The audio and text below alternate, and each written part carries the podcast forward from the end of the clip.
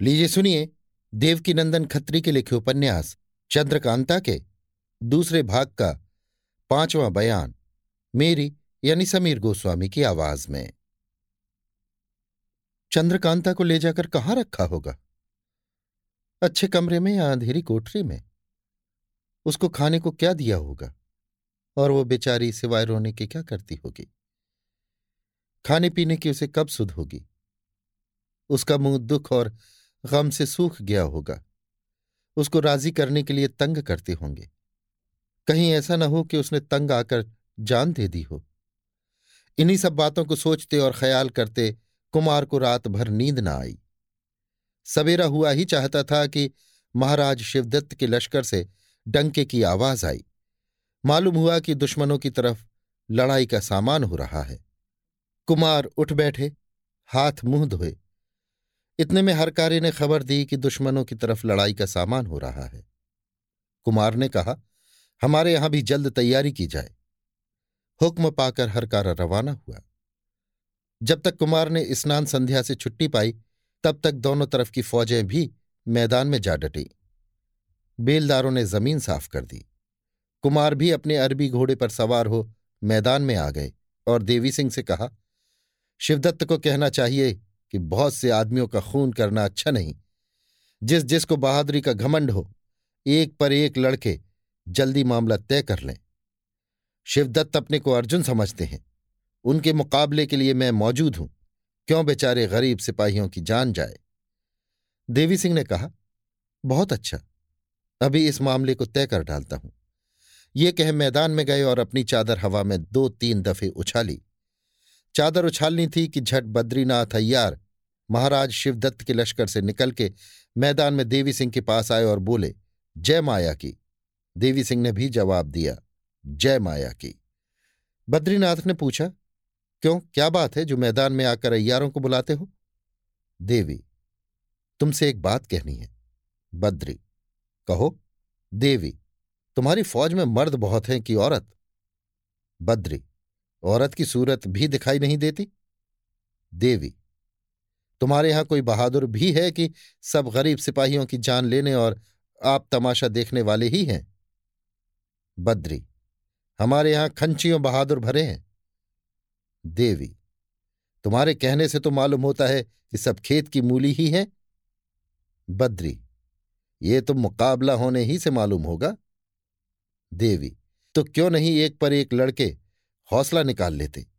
ऐसा करने से मामला भी जल्द तय हो जाएगा और बेचारे सिपाहियों की जानें भी मुफ़्त में न जाएँगी।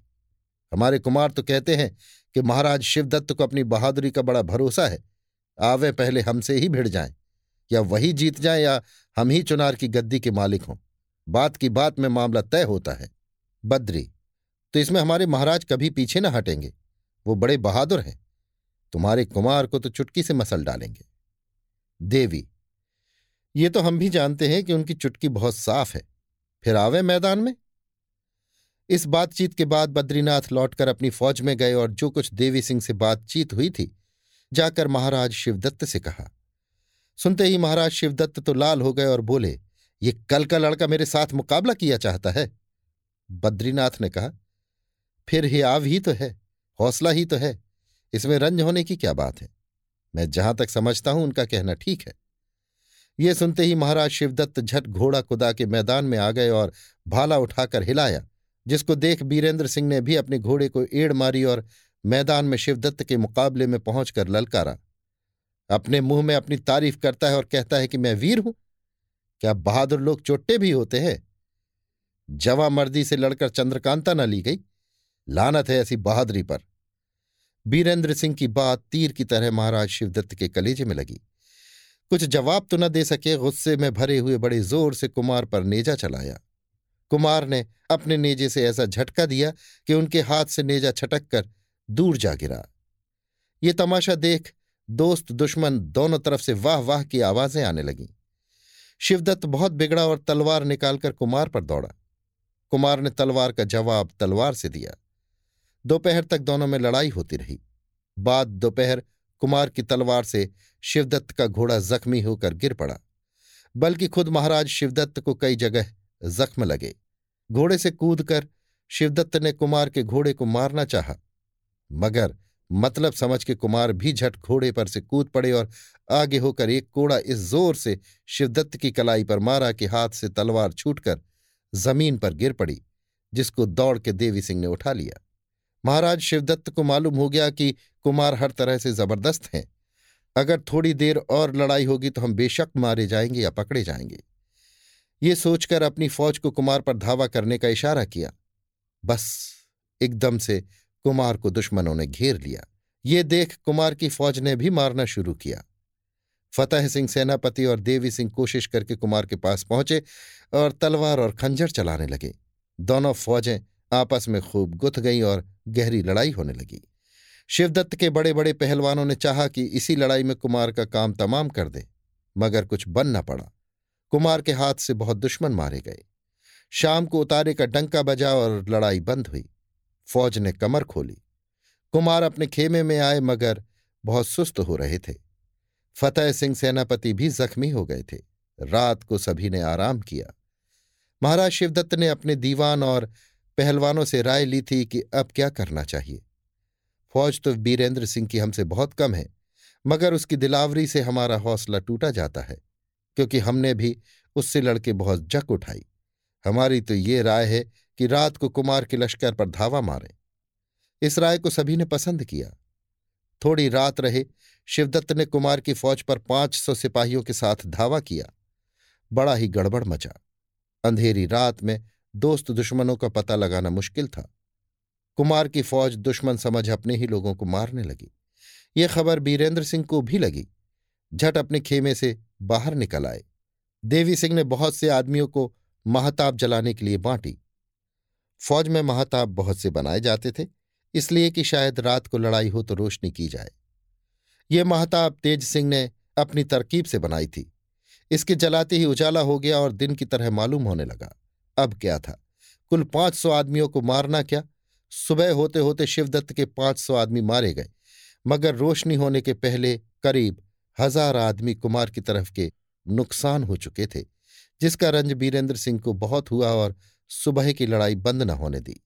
दोनों फौजें फिर गुथ गई। कुमार ने जल्दी से स्नान किया और संध्या पूजा करके हरबों को बदन पर सजा दुश्मन की फौज में घुस गए। लड़ाई खूब हो रही थी, किसी को तन बदन की खबर न थी।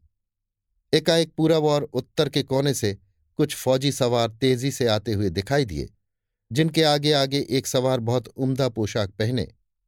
अरबी घोड़े पर सवार घोड़ा दौड़ाए चला आता था। उसके पीछे और भी सवार जो करीब करीब पाँच सौ के होंगे, घोड़ा फेंके चले आ रहे थे। अगले सवार की पोशाक और हरबों से मालूम होता था कि ये सभी का सरदार है। ये सरदार मुँह पर नकाब डाले हुए था और उसके साथ जितने सवार पीछे चले आ रहे थे उन सभी के मुँह पर भी नकाब पड़ी हुई थी। इस फौज ने पीछे से महाराज शिवदत्त की फौज पर धावा किया और खूब मारा।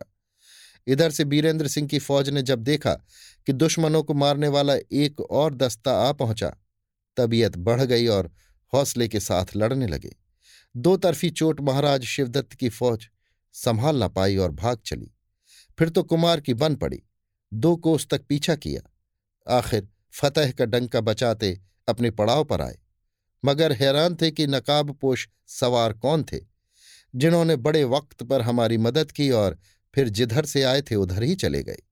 कोई किसी की जरा मदद करता है तो अहसान जताने लगता है, मगर इन्होंने हमारा सामना भी नहीं किया। ये बड़ी बहादुरी का काम है। बहुत सोचा, मगर कुछ समझ न आया। महाराज शिवदत्त का ढेर सारा माल खजाना और खेमा वगैरह कुमार के हाथ लगा। जब कुमार निश्चिंत हुए, उन्होंने देवी सिंह से पूछा, क्या तुम बता सकते हो कि वे नकाबपोश कौन थे, जिन्होंने हमारी मदद की? देवी सिंह ने कहा, मेरे कुछ भी ख्याल में नहीं आता। मगर वाह, बहादुरी इसको कहते हैं। इतने में एक जासूस ने आकर खबर दी कि दुश्मन के लोग थोड़ी दूर जाकर अटक गए हैं और फिर लड़ाई की तैयारी कर रहे हैं। अभी आप सुन रहे थे देवकीनंदन खत्री के लिखे उपन्यास, चंद्रकांता के दूसरे भाग का पांचवां बयान, मेरी यानी समीर गोस्वामी की आवाज़ में।